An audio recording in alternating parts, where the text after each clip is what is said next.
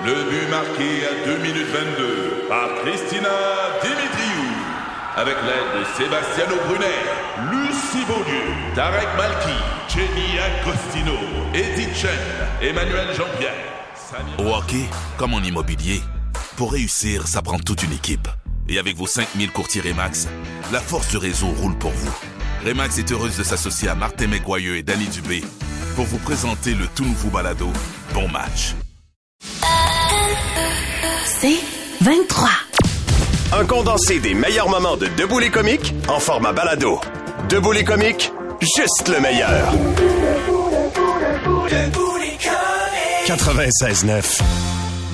C'est quoi? Salut Philippe Léger. Salut, Euh, merci. Écoute, euh, Philippe, qu'est-ce qui se passe avec la CAQ et, qui, et qu'est-ce qui se passe avec François Legault? Là, on rentre dans le vif du sujet. Ouais, c'est fascinant. C'est pour ça que la politique, elle est intéressante de temps en temps. Mm-hmm. Bon, euh, pas tout le temps. Des fois, c'est pas toujours euh, glorieux, mais des fois, c'est hyper intéressant. On savait que ça pouvait pas durer. Là. Il caracolait François Legault avec des marges qu'on n'avait jamais vues, à, à des hauteurs de satisfaction jamais vues. Là, ça se craque. euh, Ça se craque, cette Ça se craque parce que, comme on vient de le dire, la coalition Avenir Québec, le gouvernement Legault est à 30 dans les sondages. C'est une baisse de 11 points Quand depuis l'élection de 2022. C'est plus que quand même. C'est une grande dégringolade pour la Ouais, coalition Avenir Québec. Et pendant ce temps-là, le PQ de, de PSPP, de Paul Saint-Pierre Plamondon, monte à 26 qui devient un peu l'alternative. Moi, je l'analyse de cette façon. On pourrait l'analyser de toutes sortes de façons, Martin, là, mais moi, je l'analyse véritablement de cette façon-là. C'est un jugement envers le gouvernement Legault et plus précisément envers François Legault depuis l'élection de octobre 2022. Ce que je veux dire par là, moi, j'ai l'impression qu'il y a bien des gens qui sont tannés de la façon de faire de la politique de François Legault, du gouvernement Legault, de dire une chose et son contraire et de dire après le contraire de son contraire. Je pense ici au troisième lien à Québec, le fameux lien entre Lévis et Québec qui, qui l'a promis, qui l'a, je sais pas si ça se dit, mais dépromis. Ça, Ouais, se, dit, ben- ça se dit pas, j'invente ça, là, mais après, après qu'il l'a repromis en disant qu'il allait consulter la population.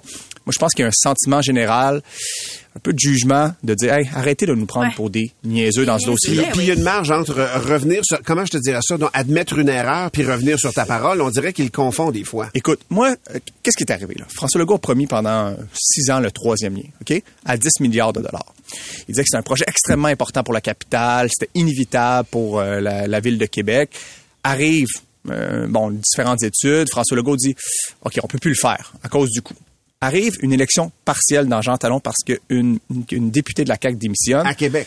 à Québec, la CAQ mange une volée. Et le lendemain, François Legault dit, écoutez, là, peu importe ce que nous ont dit les études, peu importe ce qu'on ce qu'on a pu dire dans le passé, Finalement. le projet est de nouveau Eh inévitable Non. et Eh extrêmement important. Fait mais moi, j'irais même plus loin sur le jugement. Regardez ce qui se passe dans la, avec la fonction publique. Il y a 600, un peu plus de 600 000 employés qui sont en grève présentement puis qui demandent... difficiles. Exactement. Le gouvernement, tu sais, 600 000 personnes au Québec, c'est beaucoup, là. Ben que, oui. euh, ça a une répercussion dans les sondages, là, des Ben ouais. professeurs, euh, des, des infirmières, ainsi de suite. On connaît tous quelqu'un qui, est dans- Exact. qui est dans le front commun. Exact. Puis quand on leur parle, ils sont en tabarnouche présentement. oui. Et qu'est-ce qu'on nous dit? T'es poli, t'es bien élevé. Ouais, c'est ça, c'est ça. C'est parce qu'ils disent hors d'onde. Ouais, hors d'onde, moi aussi, j'aurais utilisé un long Ouais. mot. Euh, Mais ce qui est fascinant là-dedans, bon, François Legault nous dit, écoutez, on n'a pas la capacité de payer pour donner plus d'argent aux infirmières, aux professeurs, aux différentes personnes de la fonction publique. Mais pendant ce temps-là, si on veut attirer une multinationale comme Nordvolt Ben oui. pour fabriquer des batteries Là, vont on a du cash. Là, on a du cash, des subventions, des milliards de dollars. Fait que je pense qu'il y a un jugement global dans la façon dont François Legault a fait de la politique. Juste sur ce dernier, dernier dossier-là. Quand il parle aux profs, aux infirmières et ainsi de suite, il dit on n'a pas la capacité de payer. On est en déficit. Quand vient le temps de donner de l'argent à des, ou des baisses d'impôts auparavant, ou donner de l'argent à certaines entreprises, là, dit, bah, on a de l'argent au Québec. Fait que je pense que c'est ce jugement-là Ça, c'est affaire d'incohérence, Ah d'incohérence, Ouais. voilà. Eh, c'est ça, incohérence, c'est fait- effectivement un bon mot. Fait que là, pendant que François Legault descend dans les sondages, c'est Paul Saint-Pierre Plamondon, PSPP, chef du Parti québécois qui gagne des points. Ouais. Comment ça s'explique? Pourquoi? C'est que ça semble être un vase communicant cette fois-ci. là? Ben, c'est sûr que c'est un vase communicant parce ça. que c'est comme si bon d'abord PSPP Paul Saint-Pierre Plamondon, ce qui est fascinant c'est que si on avait dit ce nom-là ensemble en chronique, on était ensemble pendant l'élection Ouais, il y a ouais, un ouais. an, là, il y a personne dans son auto qui aurait su c'était qui? Paul Saint-Pierre Non. Plamondon. D'ailleurs, félicitations à toi, parce que de plus en plus, Je sais, sais le dire convenablement. rendu, là. Et bon, là. Avant, avant, je fais, avant, je disais PSPP, là, c'est plus facile. Ouais, c'est ça. Ouais. Là, je suis rendu à Paul Saint-Pierre Plamondon. T'es là, t'es là. J'ai bravo, compris, faut, faut arrêter de respirer avant, Ouais. puis là, après, on le dit. Euh, mais bon, c'est assez fascinant. Là. Ce serait lui, selon les Québécois, qui ferait le meilleur premier ministre devant François Legault. Il y a un an, personne ne savait c'était qui. Sa notoriété était presque nulle. Et là, il y a comme une petit coup de foudre qui s'est fait entre le chef du Parti québécois et, euh, et le reste de la population. Moi, je trouve ça assez fascinant. Il était à 9 le PQ était à 9 av- en septembre 2022, un mois avant la dernière élection. Capoté. 9 Tout le monde disait, on écrivait l'oraison La fin. funèbre, la Ben oui, fin, ben oui, la- ben oui. peu importe ce qu'on dit du Parti québécois. Un an plus tard, il est à 26 Moi, j'ai rarement vu ça en politique. Puis pour les autres partis, qu'est-ce que le sondage dit en ce moment? Rien. Ça n'a pas bougé tant. hein. Ben, Les autres sont en c'est même la même place. chose. là. Le, Parti, le Parti libéral du Québec se cherche encore un chef. Il n'y a personne qui veut se présenter. Ah, mais C'est pour- réglé. Pour Euh, revenir à la CAQ, là, tu sais, ouais. ils se sont positionnés quand il y a eu les, les dernières élections comme étant un parti du renouveau, puis Ouais. que les autres c'était des, des vieux partis. Ouais. On dirait que là sont devenus un vieux, vieux parti. parti. Mais c'était un, un peu inévitable. là. Regardez, c'est qui la coalition Avenir Québec? C'est des gens de d'un peu partout. Ouais. Des péquistes, des, libé- des libéraux, des, je veux dire, euh, il n'y a pas de solidaires, mais quasiment, là. Je veux dire, il y a, y a- c'est des gens du Parti libéral du Canada, des gens du Parti conservateur du Ouais. Québec qui se sont dit, nous, on va faire un parti politique. Mais c'est tous des gens qui faisaient déjà de la C'est des politique. déçus. Puis quand t'es déçu, faut être vécu. Exact. wow. Bien dit. Martin. Mais, puis voilà. Fait que c'est tous des gens qui ont déjà fait de la politique, qui se sont mis ensemble en disant, on va créer un renouveau. Ça a fonctionné pendant quelques années. Là, ce qu'on appelle l'usure du pouvoir. Donc, ça fait quand même cinq ans qu'ils sont au pouvoir. On s'aperçoit que c'est un peu euh, des gens qui ont été là depuis longtemps, puis que c'est un peu du pareil au même. Mais c'est sûr que, tu mais ce qui fait encore plus mal, j'irai plus loin, Ouais. c'est que c'est le jugement des Québécois envers François Legault. Ouais. La coalition Avenir Québec, c'est un parti qui est pas bâti autour d'une idée. Par exemple, le Parti québécois est bâti autour de l'idée de l'indépendance. Québec solidaire est bâti autour d'un projet de gauche. La CAQ, c'est le chef. La CAQ, c'est le chef. Et donc, si les Québécois portent un jugement difficile envers le chef de la coalition Avenir Québec, je veux dire, si les problèmes deviennent, euh, se compliquent et deviennent extrêmement compliqués pour la CAQ qui est bâtie autour de François Legault et un seul homme. Philippe, euh, pendant que tu nous parles, nos auditeurs réagissent sur la messagerie texte et à, pour vrai, à 95 tu parles des raisons puis de la perception. Là, eux autres, ils reviennent vraiment tous avec le 30 000, le 30% d'augmentation. Ça, ça, députés. ça, ça, Ben oui. ça- aux députés, l'augmentation. Ça, ça fait mal à l'image. Ça va avoir l'air de quoi, tu penses? Parce qu'on le dit en politique, six mois, c'est une éternité. On est encore loin d'une d'une élection provinciale. Dans ta boule de cristal ce matin, est-ce que tu vois que ça s'accentue? Que ça se stabilise? Est-ce que la CAQ va réagir? Tu vois quoi? Quand euh, c'est l'hiver qui arrive, Ouais. Je ne sais pas si vous, avez, si, si vous avez déjà essayé d'arrêter un traîneau qui descend une côte, mais c'est extrêmement compliqué d'arrêter un traîneau qui descend Tu une vois côte. ici? Ben, c'est parce que c'est difficile en politique hein, d'arrêter une chute. Bon, Ouais. est-ce que ça va arrêter Est-ce que ça va la chute va arrêter? Probablement que ça va ça va pas diminuer jusqu'à jusqu'à 15% mais non, là, faut, faut faut pas être fou, mais arrêter un traîneau qui descend une côte, c'est extrêmement difficile, puis c'est la même chose en politique. Et là, qu'est-ce qui se passe? Tu sais, on disait souvent, il y a 89 députés. La CAQ a élu 89 députés à la dernière élection. 90, puis ils n'ont perdu un. Donc, en ce moment, ils ont 89 députés. Ouais. Moi, pour parler à beaucoup de personnes dans le milieu politique, qu'est-ce qu'on dit essentiellement? On dit en ce moment qu'il y a plusieurs députés qui regardent les ministres aller, donc des gens qui n'ont pas été nommés ministres, qui se disent, moi, j'aurais pu faire la job. Moi, je serais meilleur que ce ministre-là. Et un ministre dit, moi, j'aimerais être dans ce ministère-là qui est plus important. Fait qu'à 89 députés, là, le gros nuage, euh, la frustration. C'est dur à tenir, là. Et les fractures vont commencer, hein, parce que, je veux dire, quand euh, Paul Saint-Pierre Plamondon ramène ce qu'on appelle le budget de l'an 1 sur la souveraineté du Québec. Ouais. Donc, pas tant le budget, c'est pas tant important, mais ramène la question de l'indépendance au cœur de nos discussions, donc en chronique ensemble entre les Il fait politiciens. bouger les aiguilles. Il fait bouger les aiguilles, mais c'est aussi le fait qu'à la Coalition Avenir Québec, il y a des souverainistes, il y a des fédéralistes, et que ces fractures-là qui ont toujours existé, ben là, vont, vont comme émerger euh, au, au cœur de Ouais. l'actualité. JF Semur sur la messagerie texte dit Legault va promettre 500 pièces puis il va remonter dans les votes. Ça, ça va faire breaker le, le traîneau pour remonter en haut. Bang! C'est aux électeurs de réagir. J'ai pas pensé à ça, tu mets des 500 pièces en dessous du traîneau, ça le chime. Ça, ça break le trois skis, ça. Merci infiniment, Philippe Léger. C'est toujours le fun de jaser Vraiment. politique avec toi. Sondage, donc, euh, ce matin, avec une tendance lourde dans le journal de Montréal. Le meilleur des comiques, sur demande. Microsoft lance aujourd'hui son outil d'assistance basé sur l'intelligence artificielle appelé 365 Copilot. Là, je le dis en anglais, français, le 365 Copilote, mettons. Et si tu utilises Word, Excel, PowerPoint et ouf euh, Outlook, ça va changer ta vie autant à la job qu'à la maison. Comment? On en jase avec l'expert techno Mathieu Roy qui est en ligne. Salut Mathieu! Avez-vous déjà peur? J'ai peur, non. Non. Mais quand même très curieux de qu'est-ce que c'est ouais. euh, exactement 365 Copilot.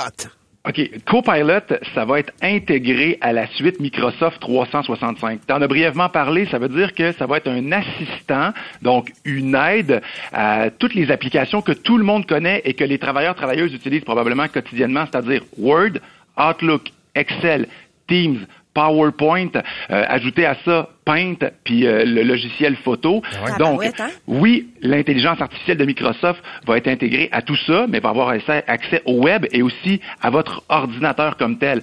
Qu'est-ce que ça va faire? C'est que ça va pouvoir vous faire, euh, je sais pas moi, des suggestions de présentation PowerPoint. Ça pourrait vous faire des résumés euh, d'une heure de vidéo Teams, de conférence Teams que vous avez faites. Donc, l'intelligence artificielle va, va tout récolter le verbatim et va être capable d'en faire Ben, un résumé. donc. Ben oui.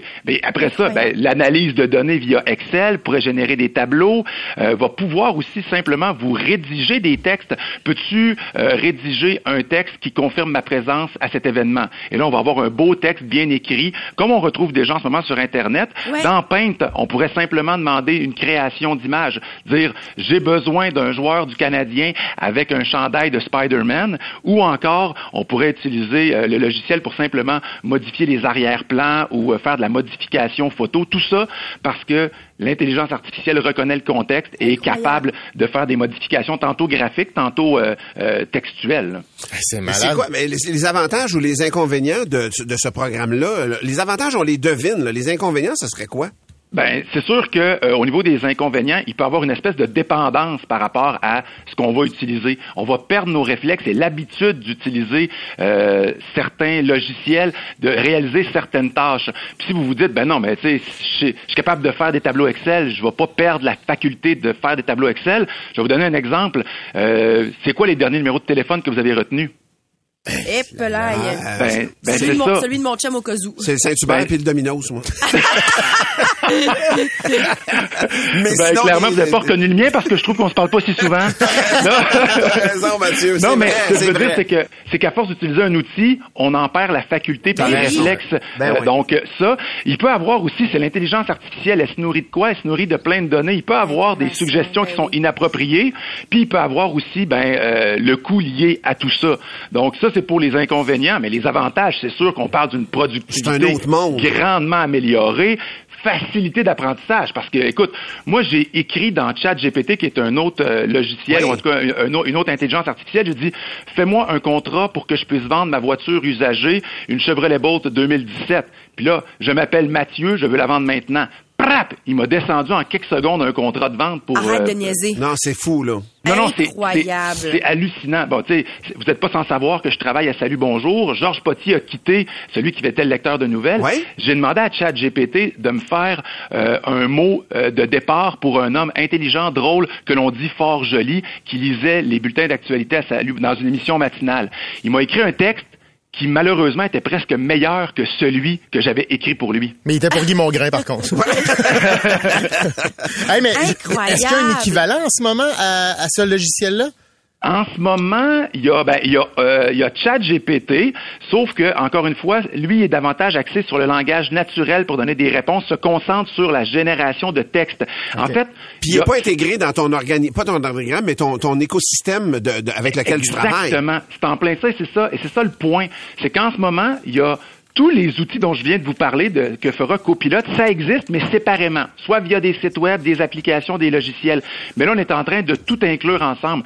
Puis si Microsoft est le premier, dites-vous bien qu'il y a Bard, B-A-R-D, qui va être l'assistant ou l'intelligence artificielle de Google, Ouais. mais tout le monde va avoir son propre, euh, euh, sa propre intelligence artificielle, comme la plupart ont leur propre euh, euh, assistant personnel. On a. Siri, on a l'assistant Google, euh, puis on a Alexa chez Amazon. Tout le monde va être là-dedans. En fait, probablement que sur la, la couverture du Time cette année, la personne de l'année sera l'intelligence Ben oui, artificielle. là. mais Mathieu, là, si mettons quelqu'un nous a écouté puis veut absolument avoir copilote, comment ça se passe en 30 secondes là? Comment ça se passe? Co- Combien ça coûte? Comment je peux l'avoir? Il y a- il y, a des mises à jour qui vont être faites. Ça va être sur les euh, versions euh, corporatives pour l'instant. Donc, mais il va y avoir un déploiement qui va se faire tranquillement, pas vite. Et bien sûr, on va vous offrir au début quelques options qu'on va probablement rendre payantes éventement.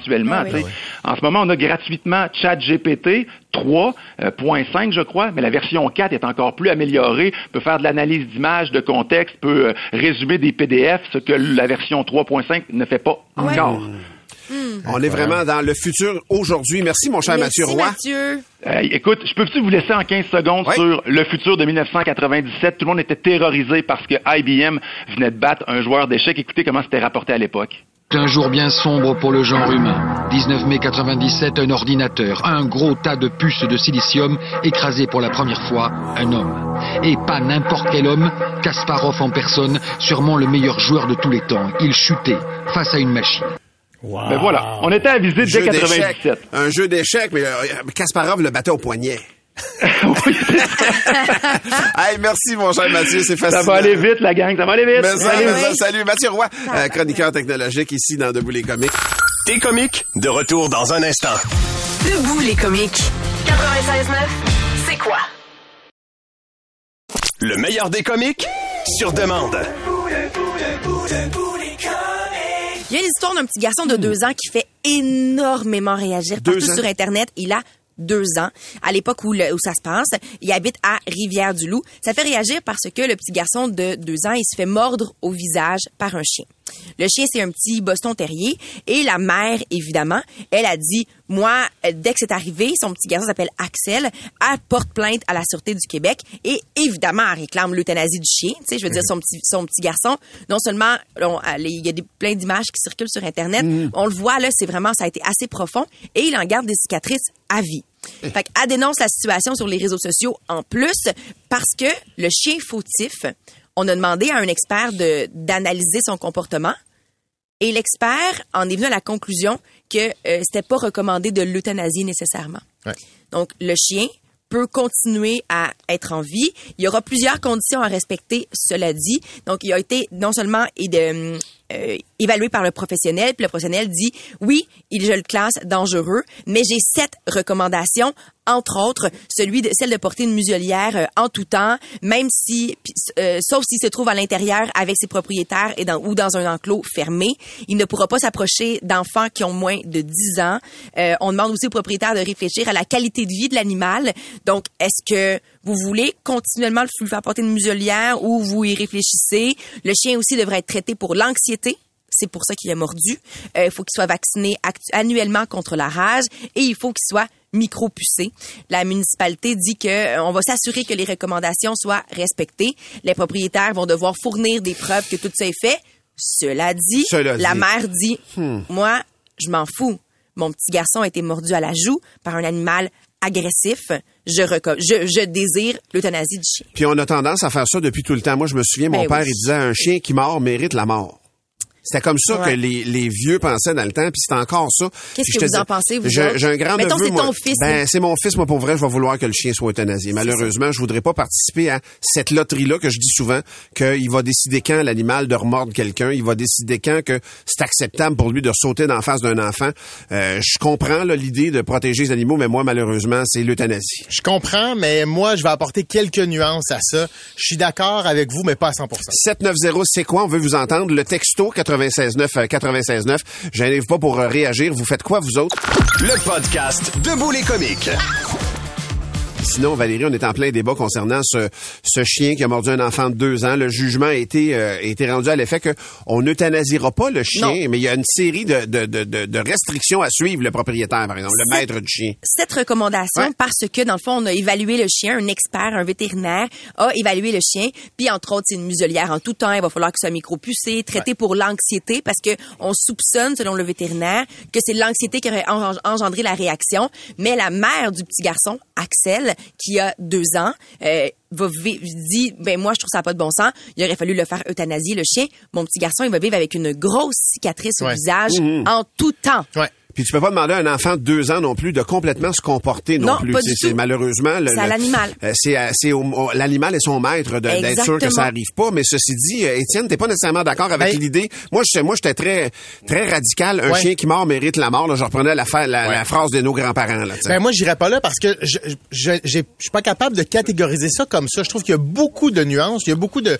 de choses qui peuvent arriver en chemin. Mhm. Je prends l'exemple, tu sais, un chien guide là, peut perdre les pédales, puis à un moment donné, mordre, puis je pense pense pas que faut nécessairement parce que le chien mord ou parce qu'il fait une gaffe. Ou, puis ça peut être terrible, j'en- conviens. Là. Mm-hmm. Mais de dire il faut que ça soit la mort directement, Mm-hmm. je suis pas certain moi de ça. Puis il y a quelques quelques personnes sur la messagerie. Il y a Lynn entre autres qui m'a écrit moi mon chien c'est devenu comme mon fils. Ouais, Et ça. je le comprends ça. Faut faire attention. Cet attachement-là, Ouais. effectivement, qui est bien réel. Il y a Sandra qui est en ligne et qui veut réagir. Salut Sandra.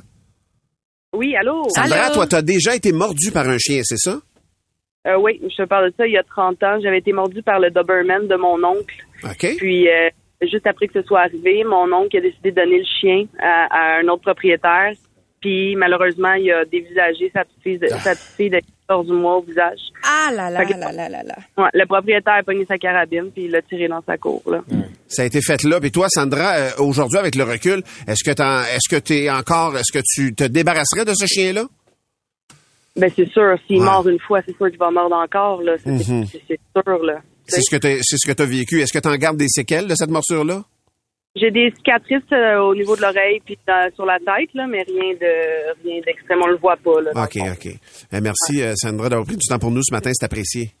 Ça fait plaisir. Bonne Bye, journée. bonne journée. Euh, Pour vrai, il y en a beaucoup là-dedans. On pourrait faire. Il y en a qui disent on, pour- on pourrait faire la même chose avec l'humain. Ben non, là, on est dans une société humaine. C'est pas de ça qu'on Ah parle. ouais, c'est un chien, là.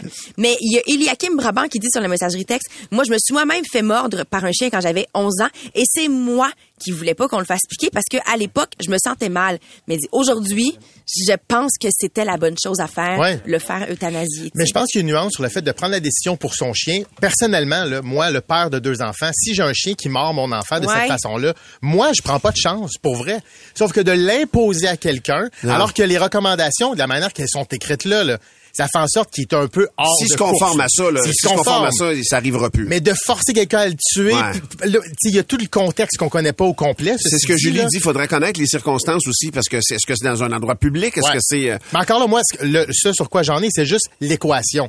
Tu mords, tu meurs. Mhm. Ouais, je comprends. Ça, j'ai de la misère avec ça. Je comprends, Ah, ouais. c'est plus nuancé à ça, puis c'est- c'est les expériences, les expertises, pardon, sont plus raffinées maintenant, mais Ouais. quand même, euh, euh, ceci dit, vous êtes vraiment, euh, tu l'as dit Valérie d'entrée de jeu, c'est deux sujets qui nous passionnent, Ouais. euh, les enfants, on doit aussi étudier, éduquer nos enfants, t'as raison, mais Ah oui, je, reviens encore, c'est un enfant de deux ans là, qui, Ouais. peut, qui peut ne pas comprendre, puis il est dans l'innocence de la vie, puis il a le Juste- droit d'être là. Parenthèse, les faits, ça, ça s'est passé dans un camping du Bas-Saint-Laurent, cette altercation-là entre le petit garçon et le chien. Ouais. Et le petit Axel, ce qu'on dit, c'est qu'il serait passé trop près d'où se trouvait le Boston Terrier. Et euh, la, mère dit il a, il a vraiment attaqué sans raison. Et de là, la recommandation du vétérinaire par rapport au traitement de l'anxiété. Mhm. Alors, le chien était potentiellement anxieux et aurait attaqué le petit garçon qui serait passé trop près. Décidément, ça fait vraiment Mais réagir. c'est Euh, certain. Merci, Ah ouais. merci Hey, de c'est viscéral. Les vrai. enfants puis les animaux de compagnie, un animal de compagnie, c'est comme un autre enfant. tu sais. Ah, puis comprends bien là, que j'ai l'air d'avoir le cœur dur, là, puis Mao, mettons, mon chien mordrait quelqu'un. Ouais. Ça me déchirerait le cœur, Hey, tu comprends? Là, ça me, ça me- mais je pense que je le ferais moi. juste mini parenthèse, le chien avait déjà mordu sept personnes avant. Ben, Ben non, là, ouais, là, on est ailleurs. Ouais. c'est sûr, là. là, c'est un récidiviste, là. T'es comique, de retour dans un instant. Debout les comiques. 96.9, c'est quoi? Le meilleur des comiques, sur demande. Sarah, euh, il y a un Ben moment oui. que tu as vécu, c'est vendredi dernier que c'est arrivé. Exactement. Un moment ben, que tu vas nous raconter. Oui, euh. puis tu sais, je vais, je vais mentionner d'entrée de jeu que euh, je pense pas que j'aurais parlé de ça si ça avait pas été du fait que Marie-Annick euh, Lépine a, a partagé la vidéo. Elle a filmé qui ça, faite. C'est ça, c'est l'ami de Carl Tremblay qui a, qui a partagé euh, une vidéo sur... euh, qui, qui- qui a mis ça sur sa- son... sa conjointe est, est violoniste des cowboys. Là, Exactement. Et elle, elle a repartagé, qui a, qui a repartagé ça sur les réseaux sociaux. Parce que j'ai beaucoup trop de respect, tu sais, pour dire que je vais, je vais étaler ça clair. sur la place publique. Puis c'est Ah c'est ouais. vraiment un beau moment qu'on a vécu. En fait, un moment extrêmement touchant. Ce qui se passe, je vous mets en contexte. Euh, ma tournée est terminée, mais il y a plusieurs mois, Marie-Annick nous avait demandé de venir jouer dans la petite salle. Ça s'appelle le Vieux Palais de l'Assomption. Ouais. Euh, c'est dans ta ville, Ben oui, Martin. C'est une petite salle, tu sais, debout, cordée, là, 130 max, Max. là. euh, c'est, on, on est full, là. là. Puis tu sais, j'aime ça beaucoup faire des festivals, c'est une autre énergie, mais là une petite salle comme ça, il y a quelque chose qui appelle au secret, il y a quelque chose appelle à, à chuchoter, puis euh, je, je me plais beaucoup aussi dans ce genre de, de spectacle là. Et là, à Marianne qui me mentionne le fait que cette soirée-là, et le show était le 28 octobre. Mhm. C'est la fête à Carl le 28. Ça s'est vendu en 24 heures les billets. Elle a même pas pu dire, je vais inviter ses amis. On a fait une supplémentaire la veille, le 27. Et euh, et, et c'est ça. on- on- et là, moi, je dis, ben là, c'est pas vrai que je vais aller jouer dans le cadre de la, la fête de Carl et que je vais arriver les mains vides. Mhm. Fait que j'ai écrit à Marianne, j'ai demandé, j'ai dit, c'est quoi euh, la, la tune préférée de Carl de tous les temps. Là. Elle m'a dit toute l'œuvre de Pink Floyd. Elle a dit tout ça, ça fait. Fait que j'ai dit ok, c'est parfait. Puis, euh, puis j'ai dit c'est quoi sa, sa tune préférée de des Cowboys fringants? Puis elle m'a dit Carl, il y a une tune qu'il a écrit, c'est Pop Royal et c'est sa préférée. Fait que là moi j'ai dit parfait, moi je vais euh, euh, je vais euh, je l'approprier puis lui offrir. Exactement. Donc, euh, et la première chanson qu'on a interprétée, et là, on arrive le soir du spectacle, puis moi, je suis comme, je suis hors tournée, là, fait que j'ai comme pu, mes, mes histoires sont rendues loin dans ma tête, et je me dis, je vais y aller commando, là, tu sais, je vais y aller freestyle avec ce qui va venir. Je pense que les trois quarts des histoires que j'ai racontées ce soir-là, je les avais jamais racontées en show, là. Et là, et, arrive le moment où c'est le moment de célébrer la fête, et je... Et là vient le temps de, de- de prendre parole et d'expliquer que c'est une soirée spéciale parce que c'est la fête de quelqu'un de spécial. Et là, Carl est assis dans le coin et il ne se doute pas du tout de ce qui de ce qui va se passer. Et j'ai dit ben là j'ai posé la question à savoir c'était quoi sa chanson préférée et de, de tous les temps. Et là, on arrive avec on part la tune de Time euh, de Pink Floyd pour Ben mettre en contexte c'est cette chanson là.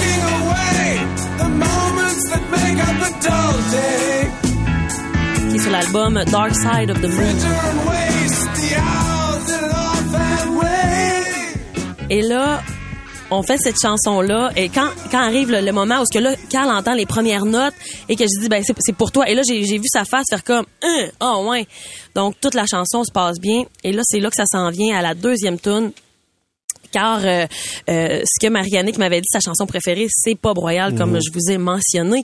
Et pendant la semaine, j'étais pas capable de m'endormir, puis il y avait comme des, des, des phrases qui me venaient en tête et je les ai écrites un peu euh, parce que je, je me suis dit je peux pas laisser ça partir et c'est c'est c'est ce que j'ai lu comme texte avant d'introduire ce- cette chanson là à quel point les cowboys m'ont accompagné depuis mon secondaire 3 euh, tu sais qui ont ils marquent un peuple en- entier bien Mhm. plus que juste juste juste une génération tu sais et euh, et là je m'apprête à chanter mais là moi je deviens en émotion incapable de, de, de, de, de pouvoir parler ni chanter. Je me promène sur la scène et tout ça, vous pouvez aller voir ça sur euh, sur euh, la page de Marianique ou sur ma page pour euh, revoir ce, vidéo-là. Et bref, j'arrive à, dire le texte et Mais t'as eu de la misère. Sur la vidéo, on te voit, tu pleures, là. T'es vraiment ben, dans l'émotion. Moi, il a fallu que je me parle. Je, je, je pensais que j'allais pas être capable. Puis à un moment donné, Mhm. j'ai pris un grand respect.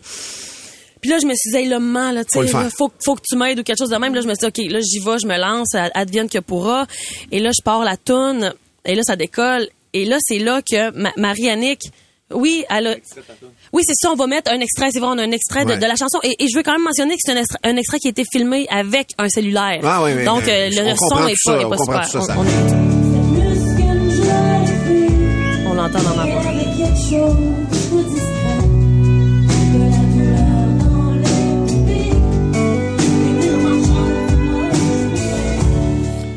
Sarah, sois pas gênée de ça parce que Jessica Léonard a dit, je viens de voir la vidéo, Sarah, je pleure dans mon lit.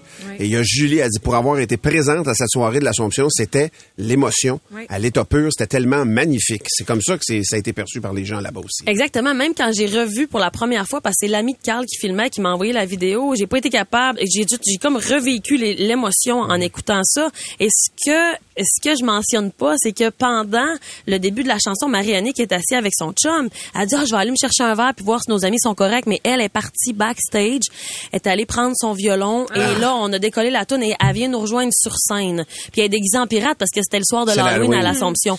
Et là, on décolle. Puis là, moi, de la voir, là, c'est là que j'ai cra- craqué, si on peut Mhm. dire. Et, Ça, bref, tu on- je pas pense qu'elle irait te rejoindre? Je savais qu'elle vient, qu'elle viendrait me rejoindre, mais je savais pas l'émotion que ça allait Quand me ça faire. fait- Puis ben je pense ben je pense que tout le monde qui était là, on a tout reçu ça. C'était tout un moment émotif Ouais, qu'on a vécu tout le monde ensemble. Puis même, euh, même à ce jour, je me dis, mon Dieu, j'ai j'ai vraiment vécu ça. tu sais? Il y a quoi de weird aussi qu'elle soit d'exemplaire. Vivre cette émotion-là. là. Les cowboys et les à- pirates. À, la fin, c'était, c'était Carl s'est levé, il est venu nous prendre dans ses bras. Puis moi, tu sais, ça, ça fait partie des, des, des, des grands moments là, tu sais, de, de Mhm. ma vie Ben ouais. touchants que, que, que j'aurais vécu. Le meilleur des comiques sur demande.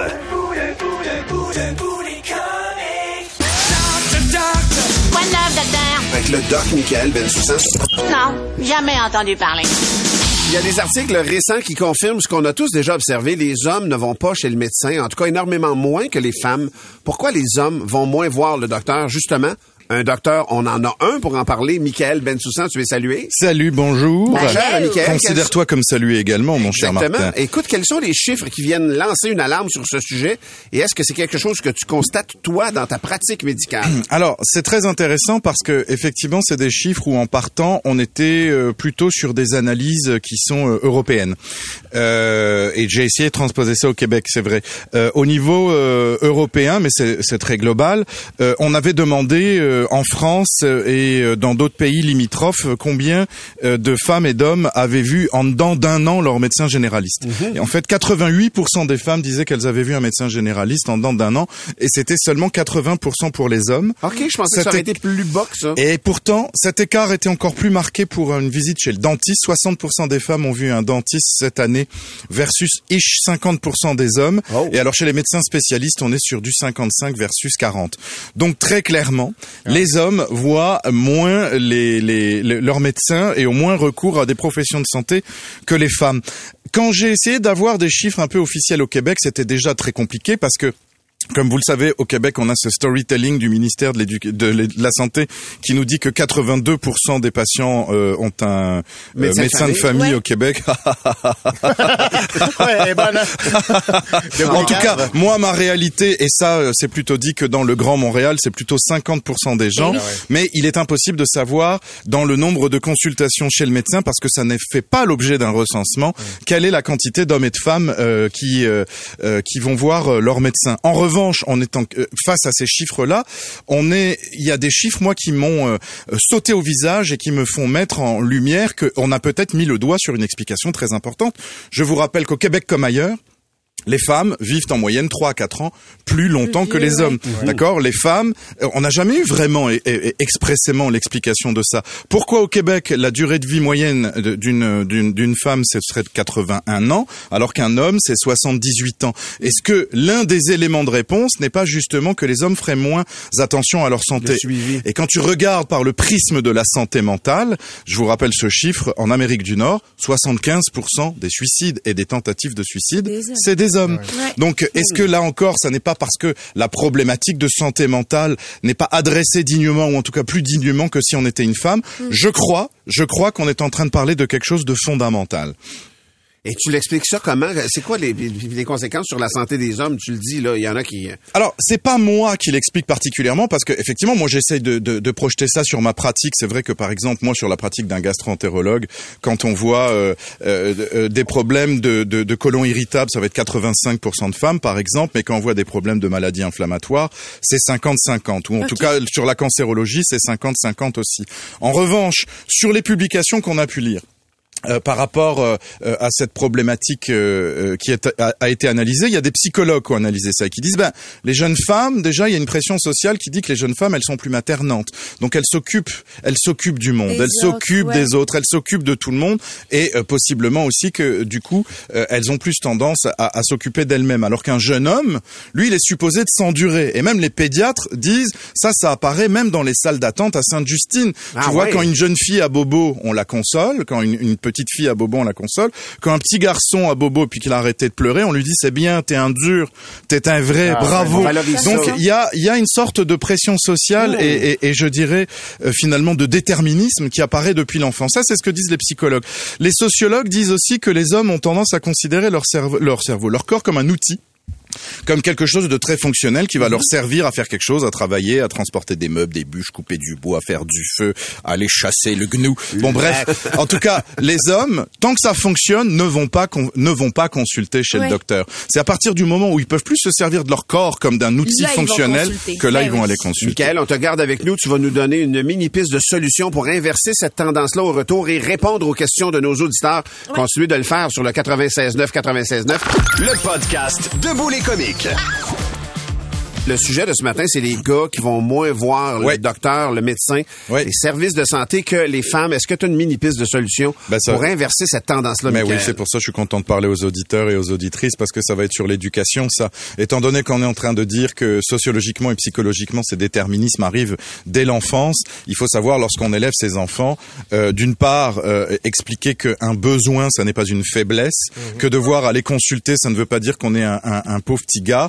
Ceci vaut aussi dans les classes, dans les dans les dans les dans les salles de sport, dans les clubs de sport. C'est vraiment, euh, on en a beaucoup parlé déjà, vous savez, avec euh, tout ce qui était les traumatismes crâniens et les commotions cérébrales.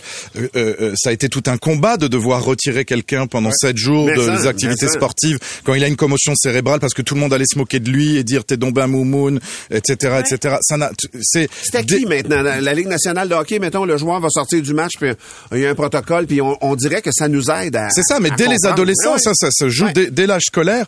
Donc, euh, et, et puis évidemment, lever les tabous, ça aussi, on le fait beaucoup ici. On parle, euh, on parle de côlon, euh, on parle d'hémorroïdes, on parle de prostate, on Ah parle ouais. de reflux, on parle de vomi, coloscopie, on parle de coloscopie, on parle de la coloscopie de de, de Martin.